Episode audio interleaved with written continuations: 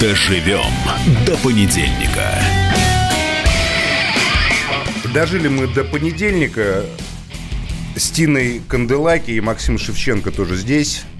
Бодрые, свежие. Я вчера была на Красной площади. Шикарный праздник. Международный день бокса. Ты бокс любишь? Э, бокс люблю, да. О, слушай, ну вчера был крутейший праздник. А ты-то почему бокс любишь, Тина? Слушай, ну я тебе хочу сказать, что на федеральном спортивном канале основную цифру дня, ты же понимаешь, что мы в открытом доступе, мы не можем в прайм-тайме конкурировать с кино, дают бои и бокс. И когда я только пришла на Матч ТВ, меня это поразило, как мужчины готовы... То есть даже не, не, не футбол, что ли? Нет, послушай, Максим, а, опять, а, футбол люди обожают смотреть, и он дает самые большие цифры, естественно, один из самых смотрибельных видов спорта в прямом эфире. Но даже самый великий матч, который ты пересматриваешь в повторе, не сравним, естественно, с прямым эфиром. А бокс, Максим, и бои можно показывать по 289 раз. И мужчины днем вы все равно это смотрите. И вчера, знаешь, что было прикольно? То, что а, Федерация бокса вообще, она уникальная. Они учредили Международный день. Ты же любишь глобальные проекты. И в России 22 июля... Что ты мне рассказываешь, что я люблю? Я нет, не люблю глобальные нет, проекты. Нет, послушай. Я слову, люблю маленькие частные послушай, вечеринки. Послушай, маленькие частные вечеринки. На самом деле интересно. Вот ты же видел, да, что а, по отношению к российскому спорту было введено большое количество санкций. Что творится последние несколько лет. Ну, надо меньше допинг принимать, на мой взгляд. На фоне этого международная... Использовать. На фоне этого Международная Федерация бокса создает международный фонд, куда входят все федерации деньгами. И президентом, скорее всего, будет а, глава международной, а, глава а, Российской Федерации бокса Умар Кремлев. И они будут решать, как распределять деньги, как делать мероприятия по всему миру. То есть а, Российская Федерация, говоря иными словами, становится, скажем так, лидером развития бокса во всем в мире. В одном из направлений. Там да. этих столько лик, Тина, ну что сказки рассказывать? Нет, не Главное... сказки, не сказки. Я хочу сказать, что вот в одном виде спорта это удается. Может быть, вопрос в людях, Максим? Вопрос в людях. Вот тут тебе вопрос, кстати, задают. А, просьба от всего населения страны Максим, спросите, пожалуйста, у Тины, до каких пор матчи чемпионата России по футболу будут показывать платно? Этот вопрос мой любимый. Если мне его не задают на дню хотя бы один раз, мне кажется, что день прожит зря. Я еще раз повторяю рассказываю, что введение платной практики просмотра футбола является международной практикой. И так как футбол является самым смотрибельным видом спорта, для того, чтобы покупать права, а права стоят очень дорого, надо еще на них и зарабатывать. Телевизионным и бизнес-языком это называется амортизация. Где-то мы показываем вам матч бесплатно, всегда один матч в туре бесплатно, а второй матч, соответственно, я имею в виду ключевой матч, а второй вы всегда смотрите на платном канале. И в этом смысле, мне кажется, мы гораздо добрее и щедрее чем все платформы, которые теперь предлагают футбол только за деньги, Максим. Хорошо а, рассказал? Ну, да, хорошо рассказал. Ты вообще платишь? Я вообще смотрю футбол целиком, я не смотрю. Я иногда смотрю просто в Ютубе отдельные голы. Это хайлайтсы. Мне достаточно просто пятиминутного просмотра, чем полуторачасовое сидение там перед телевизором. А на стадион тоже не ходишь? Ну, когда-то я был, когда мальчиком или юношей, я ходил на «Динамо» за ЦСКА, я всю жизнь болел. Ты за ЦСКА? Всю жизнь. То есть ты конь?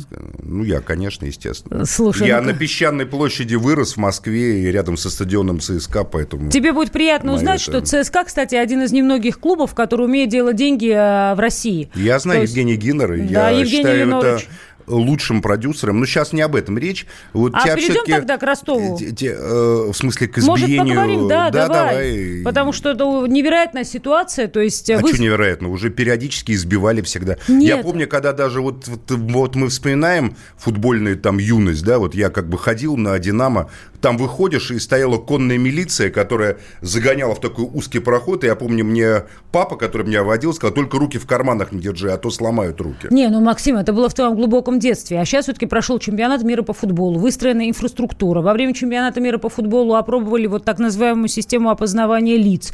То есть, условно, безопасность а была... что их там избивать-то начали? Послушай, там, ну, я тебе расскажу, там была следующая ситуация. Понятно, что а, есть отдельные болельщики, которые используют пиротехнику но есть также технологии, как эту, этих болельщиков точечно задержать.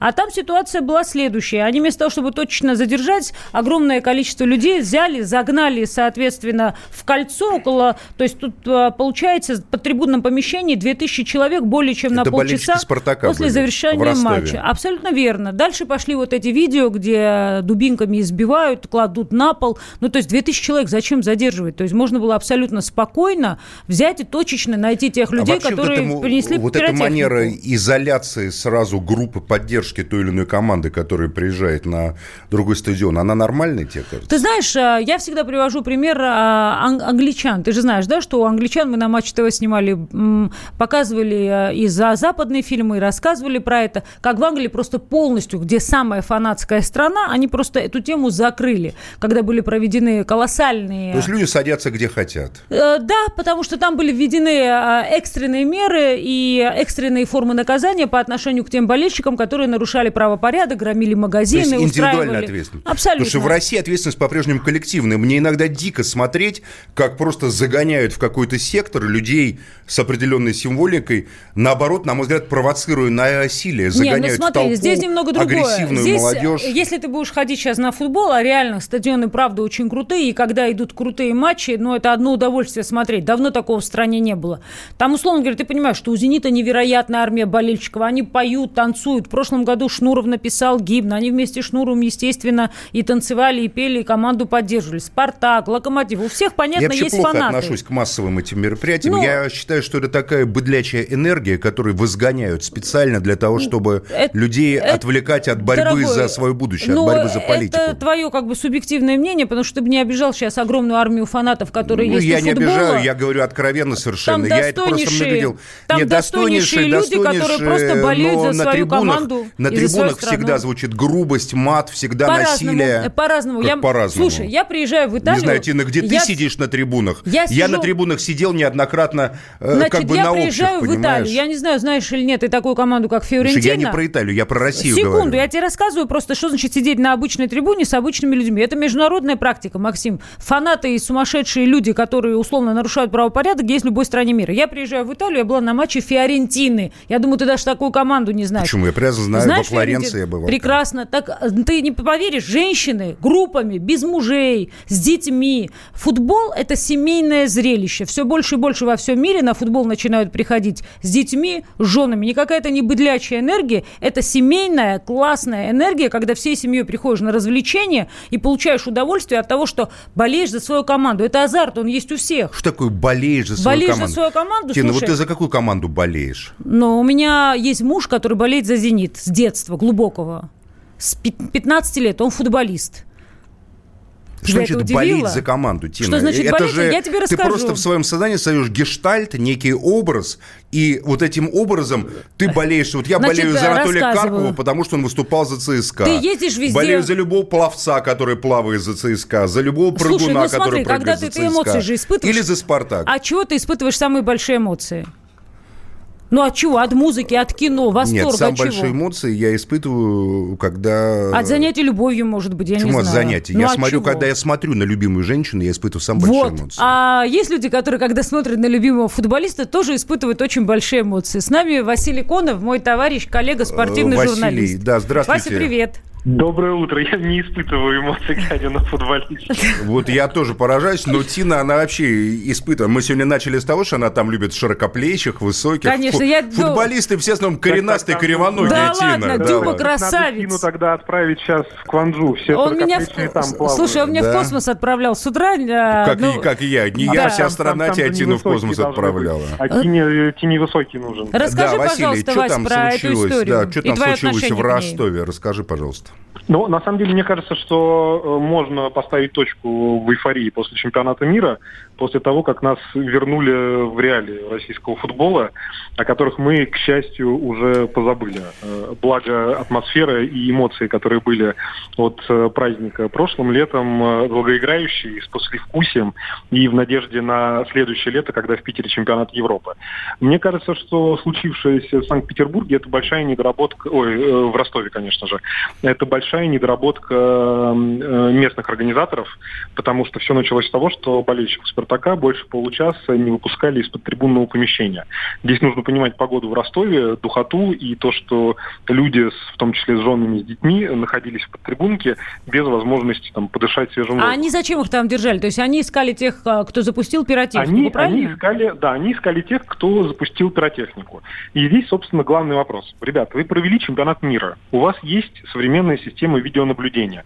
Все прекрасно, я думаю, помнят, как в Москве, когда э, приезжали англичане играть на открытие, И э, болельщик английской сборной нарисовал, написал несколько слов на памятнике.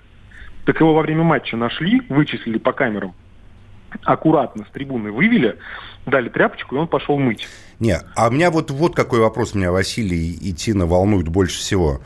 А почему на болельщиков не распространяются гражданские права? Ведь человек, покупая билет, фактически заключает оферту публичную, да? Тогда, тогда проговаривайте при покупке билета, что вы можете быть без предъявления обвинения задержаны, лишены свободы перемещения, можете быть избиты, можете быть э, сконцентрированы в специальном концентрационном каком-то помещении. Это же просто нарушение гражданских прав. Почему человека, который покупает билет на футбол,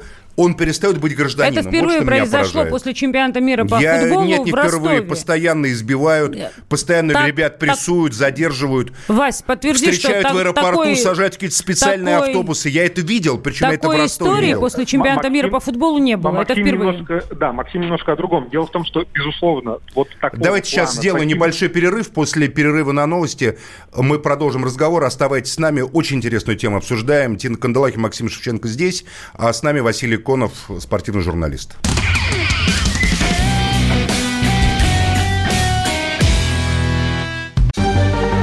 Новое время диктует новые правила. Ты не позволяешь себе подолгу быть привязанным к одному месту. Ты думаешь об удобстве, скорости и доступности информации. Именно поэтому мы сделали совершенно новую версию мобильного приложения «Радио Комсомольская правда». Современный интерфейс и обширный набор полезных функций.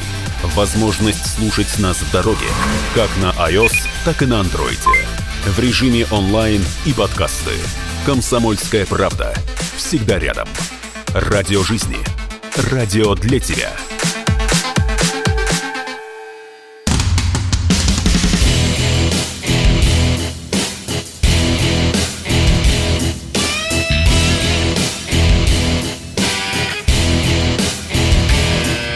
Доживем до понедельника.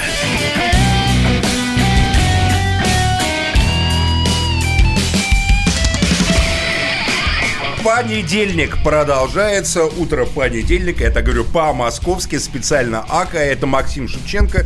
Напротив меня прекрасное лицо Тины Канделаки. Добрый Я день, вижу Максим. и слышу ее волшебный голос. Как ты красиво каждый раз говоришь, что мы в эфире. Максим Шевченко, Тина Канделаки.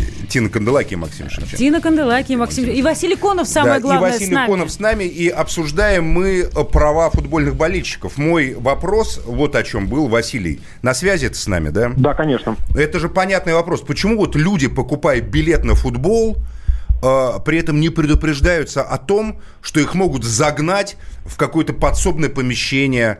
Э, Вот смотрите, там лишить прав, обыскать, допустим, избить, вообще как бы объявить на какое-то время вне закона. Культура Ведь боления, как ее формировать? Какая культура боления? Вот я знаю многие там люди, которые ездят на футбольные матчи, это, люди состоятельные в другие города. Он в обычной жизни, это может менеджер банка там или какой-то оф- офисный работник. Он одевает шарф, он выпивает пиво, с друзьями идет там и, там, и так далее, и так далее, и так далее. А, А что в этом плохого? Надел шарфик? в этом ничего плохого. Плохое в том, что по отношению к этому человеку перестают действовать презумпция невиновности. Вот давай пойдем по отношению к этому человеку, человек, приезжая в другой город, допустим, в Ростов, я это видел, я был в Ростове по делам, как раз была война, и я и через Ростов ездил в Донецк, но я как-то там был, когда были армейские болельщики, я помню, значит, в Ростове, там красно-синие, как бы так получилось, и я видел просто что, ну, сразу по-другому относятся году? к людям. Это ну, какой? несколько лет назад, года два ну, назад вот я это еще было. раз говорю, Вась, давай расскажем тогда Максиму. Я вам просто рассказываю, что чемпионат мира по футболу очень изменил ситуацию в футболе в частности. Расскажи, пожалуйста, про это. И как ты думаешь вообще, почему это произошло? Потому что они же понимали, что это все выльется в прессу и будет чудовищной глупостью, особенно на фоне тех успехов, которые были во время чемпионата мира по футболу. Так я как раз думаю, что они не отдавали себе отчет, и они не думали, что будет такой резонанс, потому что, в принципе, эта ситуация Ординарная. мира была абсолютно привычная. Здесь ну, ну ничего такого нет. Э, все болельщики, ничего в понимании тех, кто нарушает закон. Потому что все, кто с этим сталкиваются, естественно, категорически не согласны.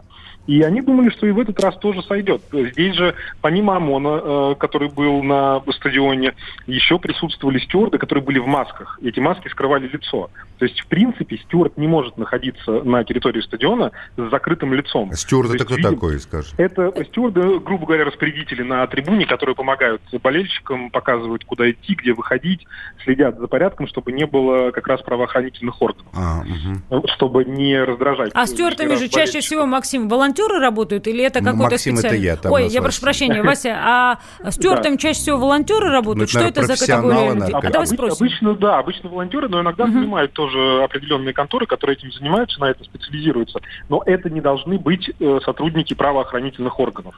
А здесь как раз, судя по тому, что и по телосложению, и по внешнему виду, и потому что ребята закрывали лицо балаклавами, очевидно, что это, видимо, местные правоохранительные органы, которых и это туда. очень странно, потому что везде проходят а, большие сейчас как бы праздники, в том числе и матчи на Тина, мне всех кажется, стадионах. что футбол подразумевает вот это вот сама организация этих футбольных мероприятий. Я не знаю, как там в Италии где-то там ты бывала, но так вот все, что я видел в России, подразумевает элемент насилия. Насилие мы обязаны, носится в воздухе Мы обязаны просто. тебя пригласить Сразу каких-то людей замыкают в какие-то на сектора. футбол, и ты увидишь, что это не так. Все не это замыкают. началось после такой страшной бойни, которая, по-моему, была Максим, в Англии, когда там, помнишь, там разорвались. лет назад. Еще раз, почему мы тебя Чего? зовем? А что, что почему мы те... А я тебе объясню. Вот то, что тебе Вася сказал, и ты не услышал. Во время чемпионата мира по футболу на самом деле есть какие-то вещи, в которых мы э, имеем прорывные технологии, и у нас это даже круче, чем, может быть, даже в какой-то Испании. Я, кстати, Вася, когда была у Ла Лиги в гостях, я спрашивала про Face Recognition. У них, кстати, не на всех стадионах это есть. Мы внедрили... Это, это, это, да, потому что это, конечно, основная фишка в Англии. Э, они очень серьезно Система относятся... наблюдения. Они берут Да. твои данные, биг дата, загружают, и если ты один раз поднял хотя бы бенгальский огонь, То есть то эти ты хулиганы навсегда- больше не допускают. Абсолютно Ты- ты верно, больше Максим. на стадион, Да, все, ты в черном списке. Вот во время чемпионата мира по футболу, правда, это было очень интересно. Была система Face ID. То есть они собирали все большие данные. По большому счету, сегодня я думаю, что в России есть база данных всех болельщиков, очень сильно структурированная, на агрессивных, на нормальных, на спокойных, там, веселых, там, и так далее, и тому подобное. Поэтому И, весь наш... мы сейчас мы сейчас к этому идем, потому что э, чемпионат России к введению Fan ID готов. Да, Э, осталось только на законодательном уровне этот вопрос согласовать. И дальше будет точно такая Все же твои система, как персональные данные. чемпионате мира. Да. Ты понимаешь, да, что такое ID, Я Максим? прекрасно То понимаю, есть ты полностью даешь все свои Тогда персональные почему в данные. Ростове, я не понимаю, тогда вот кто принял послушай, решение о том, что в Ростове их все и избили? ждут. То есть все ждали объяснения от МВД. МВД перевело стрелки на Росгвардию. И все задаются вопросом, все технологии в стране есть, чтобы точечно людей взять и аккуратно под локотки вывести. Но зачем-то вместо того, чтоб- чтобы... чтобы не держать полчаса, там не мариновать и не устраивать эти э, Зачем? смысленно абсолютно стычки, конечно. То есть вот это у всех а, вызвало вопрос. Зачем нужно было И после как, того... и как, Василий, как тебе кажется, как, каким образом ситуация-то будет разрешена? Ну, я думаю, что, безусловно, в итоге все свалят на болельщиков. Здесь у меня никаких сомнений нет. Э, В этом фирменном стиле они первые начали, они виноваты. Здесь э, главное, чтобы были сделаны выводы и уроки из э, ростовского дела. Это вопрос, конечно, к Российскому футбольному союзу и Российской футбольной премьер-лиге. Именно они должны достаточно жестко, на мой взгляд, поговорить с принимающими сторонами, со стадионами, э, с теми, кто отвечает за безопасность на стадионах, и объяснить, что для того, чтобы вам идентифицировать человека, который зажег фаер, вам не нужно ждать окончания матча. Вы можете спокойно пройти на трибуну, попросить человека выйти. Либо непосредственно на выходе, имея фотографию этого болельщика, выцепить его из толпы, не закрывая, не перекрывая выход и не мешая остальным 99% пришедших на стадион получить удовольствие от футбола. Как и происходило во время чемпионата мира по Собственно, футболу, да. потому что во время чемпионата мира по футболу тоже были разные люди, и они как бы по-разному настроены приходили э, на матчи чемпионата мира по футболу, потому что тут была возможность прославиться сразу и на весь мир, и э, там достаточно было количество людей, которые были задержаны и не попали на территорию стадионов. Это нормально, мы уже это научились делать. И странно, Это почему... абсолютно раб- раб- рабочая схема, да. Не, не нужно сейчас А придумывать тут- велосипед. А тут ты абсолютно прав, Максим, что вот эта история, скажи, Вася, она сразу как бы людей, кто сегодня, например, не ходит на стадионы, как ты, кто два года там Нафиг не ходил. Нет, надо, да, ну, находиться допустим. в этой ситуации. А ты, например, публичная фигура, тебя слышит вся страна, и ты, условно говоря, говоришь, а, ну, конечно, и всегда так было, и всегда так будет. А уже так не было. Вот в чем нет, все смотри, дело. Тина, давай так разберемся. Есть, очевидно, люди или структуры, которые вкладывают в футбол огромные деньги, как в бизнес. Мне кажется, как в каждом бизнесе есть несколько вопросов. Это качество продукта и безопасность э, потребления это, этого продукта. Это разные вещи Качество немного. футбола – это, скажем так, вопрос такой вот наживной, это на любителя, на индивидуальный, кому-то нравится, кому-то нет. Но безопасность посещения стадионов. Я вот хочу дожить все мое детство с юных лет, когда появились эти, я, я, я помню, с начала 80-х эти фанатские, значит, сектора на трибунах. Где-то 81-82 год это век, появилось. Максим, мир шагнул и, вперед. Нет, вот я помню, футбол это с последние 30 лет связан с насилием. Я приглашаю тебя на матч ЦСКА. Насилие, насилие Ты и придешь, насилие. если я тебе, мы с тобой я пойдем хочу дожить до момента, сектор. когда просто вот футбол это будет как театр. Вася, Люди приходят семьями, Давай рассаживаются. Максима возьмем на Вася, матч. это вообще это реально? Возьмем Максима с собой на матч ЦСКА. Он конь. Он мне сегодня сознался, он любит ЦСКА так с детства. Это, же, это, Максим, очень приятно, я тоже. Вот, но сейчас мы не будем настраивать против нас других Ты веришь, что, что, условно говоря, потому что я верю, я считаю, что мы уже к этому пришли, что а, футбол будет самым безопасным массовым зрелищем в нашей стране? Ну, пока все-таки, мне кажется, у хоккея первое место – и по комфорту, и по безопасности, и по логистике, и по менеджменту, по всему. Все-таки КХЛ сейчас... Э, Первое место, наверное, у тенниса все-таки большого, я думаю. Смотришь, ну, там тип-тип, а, а, а, а, а, вот это вот все Шарапова давно не приезжал к нам, да.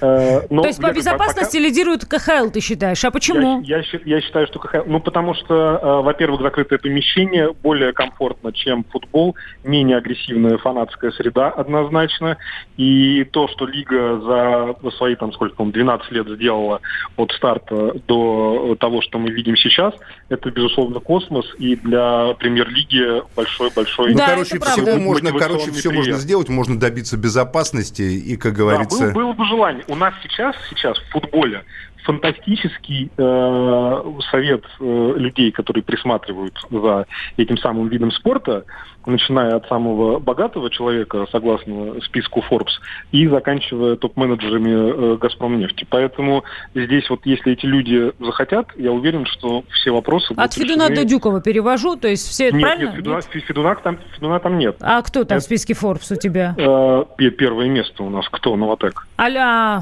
все понятно. Конечно, Аля. конечно. А, Михельсон. Михельсон, да. Боитесь что-то боитесь да сказать? нет, я просто... Давайте, ладно, оставим футбольную тему. Спасибо. Мы говорим о насилии. И спасибо большое, Василий Конов с нами был, спортивный журналист.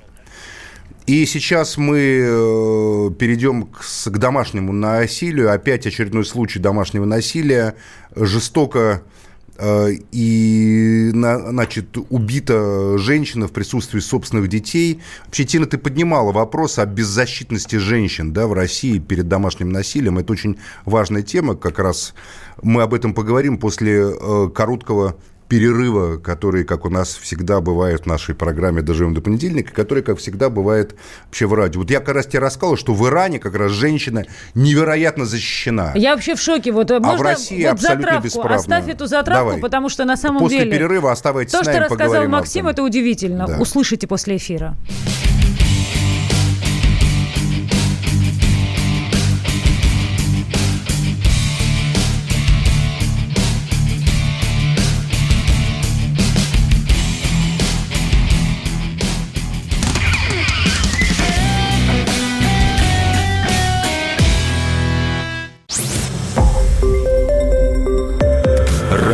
«Комсомольская правда».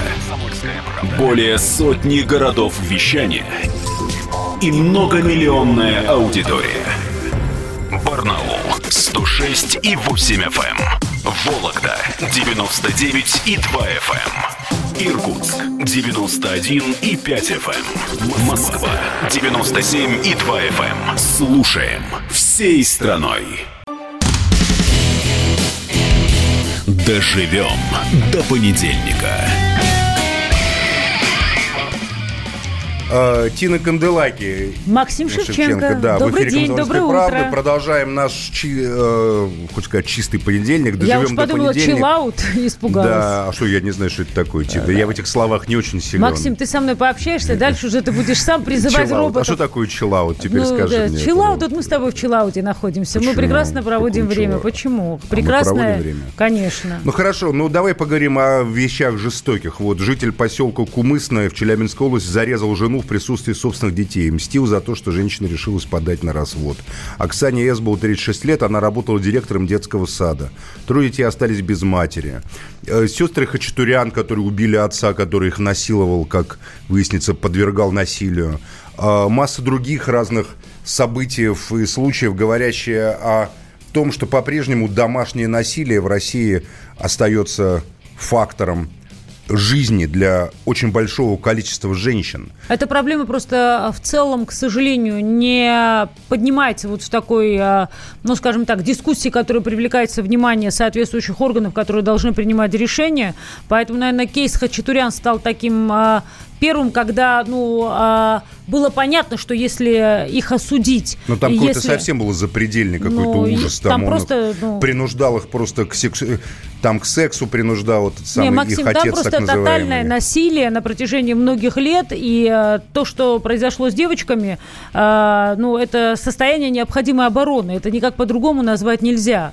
У нас, я так понимаю, на связи сейчас... Анна Ривина, да, директор Центра насилия нет, кандидат юридических наук. Анна, здравствуйте. Анна, здравствуйте. Знаете, я сегодня с утра с Максимом обсуждала цифры. Скажите, пожалуйста, сколько женщин гибнет в России в течение года от домашнего насилия?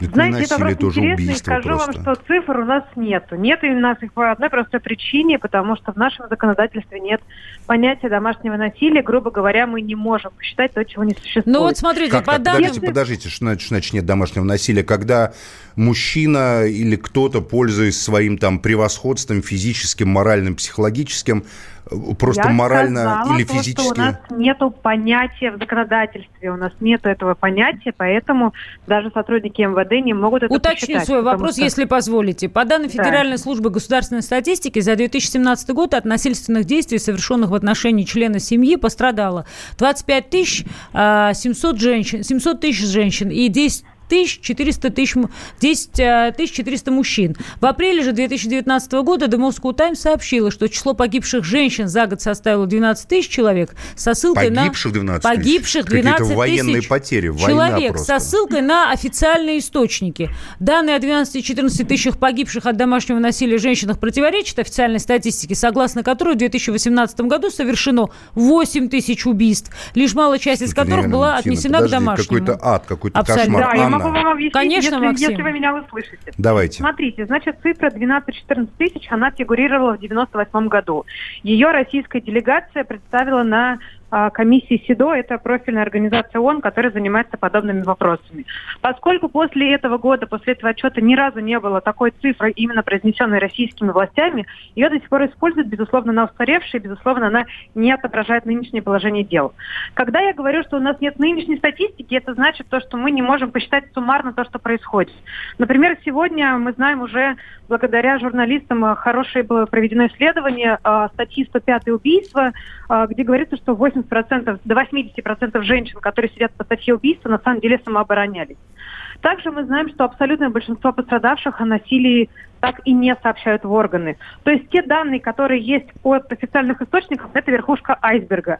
Но даже если мы возьмем ее, мы помним, что у нас МВД сообщили о том, что порядка 40% всех тяжких насильственных преступлений в нашей стране происходит в семье. То есть цифры то есть даже... настоящие, то есть э, что бы там ни это было. какие-то адские а, цифры. Это просто. настоящие цифры, и реально речь идет о десятках тысяч человек, включая Абсолютно мужчин в том числе так. тоже, Абсолютно которые так. в России есть... подвергаются насилию и в России гибнут ежегодно из-за насилия. Правильно? Я скажу так. Я скажу так, что мы даже не представляем масштабы этого бедствия. Нет, мы вообще не А почему мы... Вот я так понимаю примерно, но хотелось бы услышать мнение специалиста. Анна, почему вы как-то выделяете э, насилие в семье из общих случаев насилия, там, на улице, в подъезде, Конечно, не знаю, там, объясню. Смотрите, в школе, дело например. в том, что у домашнего насилия есть своя специфика, об этом вам скажут и юристы, и психологи, которые занимаются этим вопросом. Во-первых, если вас бьют на улице, то вы можете как минимум убежать домой, закрыть дверь и чувствовать себя в безопасности.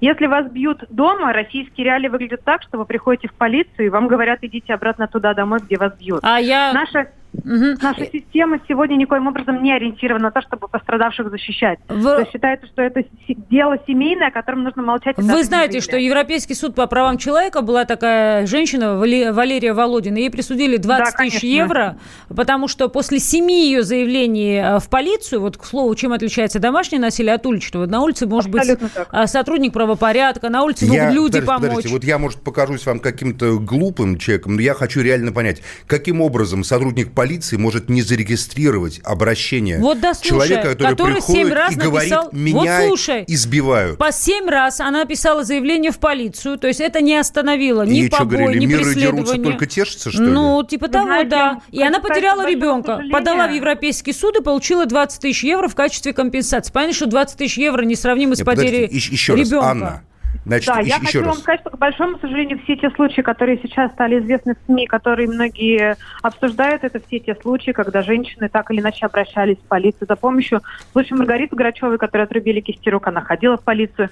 А мы знаем, что жена бывшая Хачатуря находила в полицию. Я могу вам говорить еще десятки таких они случаев. Не дают То есть они приходили в полицию, заявлению. а полицейский так да. ухмыляясь говорил, слушай, Конечно, иди сама со своим скажу, мужиком разбирайся. Да? бронятся, Конечно, только тешатся. Так. Я вам больше скажу, что у нас есть доверительницы жительницы, которых полицейские откровенно обманывают, говоря, что это вообще... То есть женщина идет... Единственный документ, рублей. который может быть э, триггером к каким-то, как бы, да, там, изменениям, это документ. Она идет, пишет заявление. А дальше, Максим, заявлению нужно дать ход, понимаешь? То есть там же есть да, какая-то есть очередность. Такой, не, ну понятно, есть, дальше там, ну, вот там рассматривается, это называется, да, предварительное, как бы да, до, следственной, скажу, до следственной проверка это называется. Банально вся хитрость начинается с того, что просто огромное количество женщин не знает о том, что есть такое понятие, как талон КСП. То есть полицейские должны выдать э, жетончик, свидетельство, что они приняли это заявление. Они этих женщин обманывают, они не берут, потом они знают, что женщины в большем, в, с большой вероятностью не придут, потому что дома будет то же самое насилие за то, что она пошла в полицию,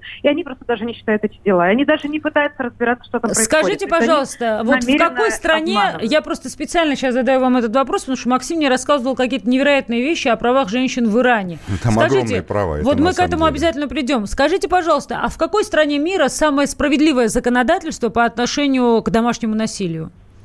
Так, наверное, сказать сложно. Все-таки я бы сказала, что есть самый прогрессивный международно-правовой документ. Это Стамбульская конвенция европейская, которую Россия, к сожалению, пока что не ратифицировала. Она действительно отвечает всем требованиям, и там многие э, потребности учитываются. Вот я только недавно приехала из Франции, где мы были в поездке, именно изучали их опыт. И там, понимаете, они говорят о том, что у них в год умирает 130 женщин от насилия, для них это трагедия. То есть они сейчас понимают, что они сделали все возможное, но все равно 130 женщин этих есть, и нужно сделать все возможное, чтобы и их не было. А у нас счет идет на тысячи, как я понимаю, в Конечно, России. конечно. Но и там даже в этих случаях полицейские все равно пытаются не вмешиваться, если есть возможность. Но эти полицейские знают, что если они поведут себя неправильно, с них будет, будет То есть законодательство нас... надо менять, правильно я понимаю? Без То есть... сомнений. Конечно, мы уже сколько лет бьемся за наш законопроект про насилие, Нет, ну, и он ну, не может... Ну хорошо, давайте от обратного. А сколько бывает случаев, когда жена, пытаясь свести счеты с мужем, который ее пальцем не трогает, там приходит и говорит, он меня бьет, он меня насилует. Ну, для этого есть экспертиза, Максим. Но экспертиза все-таки да, в современном мире доказывает все, конечно. очевидный факт, что оговорить можно абсолютно по любому составу. Давайте тогда весь уголовный кодекс. Нет, мы можем, как бы ты вспомнить средние века, и можно мужиком ну, тратить... Я с чем согласен вот э, в, во всем этом вопросе? Есть несколько пунктов, безусловно. Любой человек, неважно, мужчина, женщина, ребенок, там, старик, имеет право на защиту от насилия.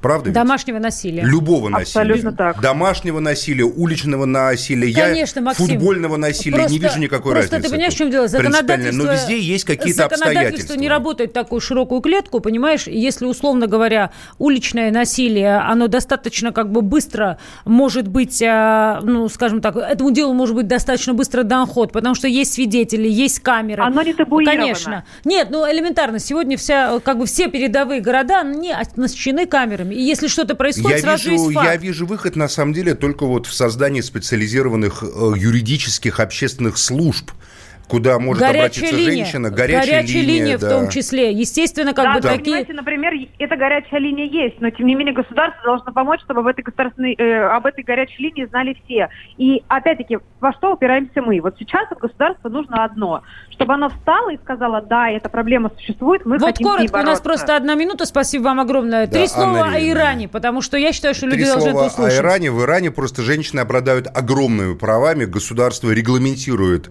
заключение брака. При заключении вступления в брак мужчина обязан дать жене свой свадебный дар. Если у него нет этих как денег... Разводится?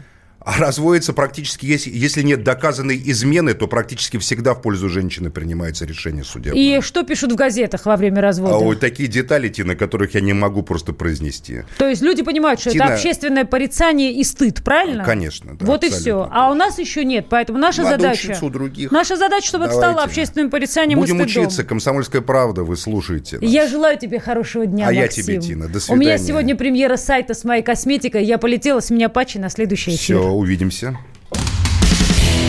Доживем до понедельника.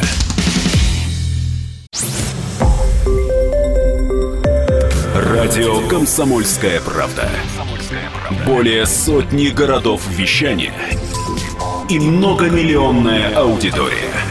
Екатеринбург 92 и 3 FM. Кемерово 89 и 8 FM. Владивосток 90 и 4 FM. Москва 97 и 2 FM. Слушаем всей страной.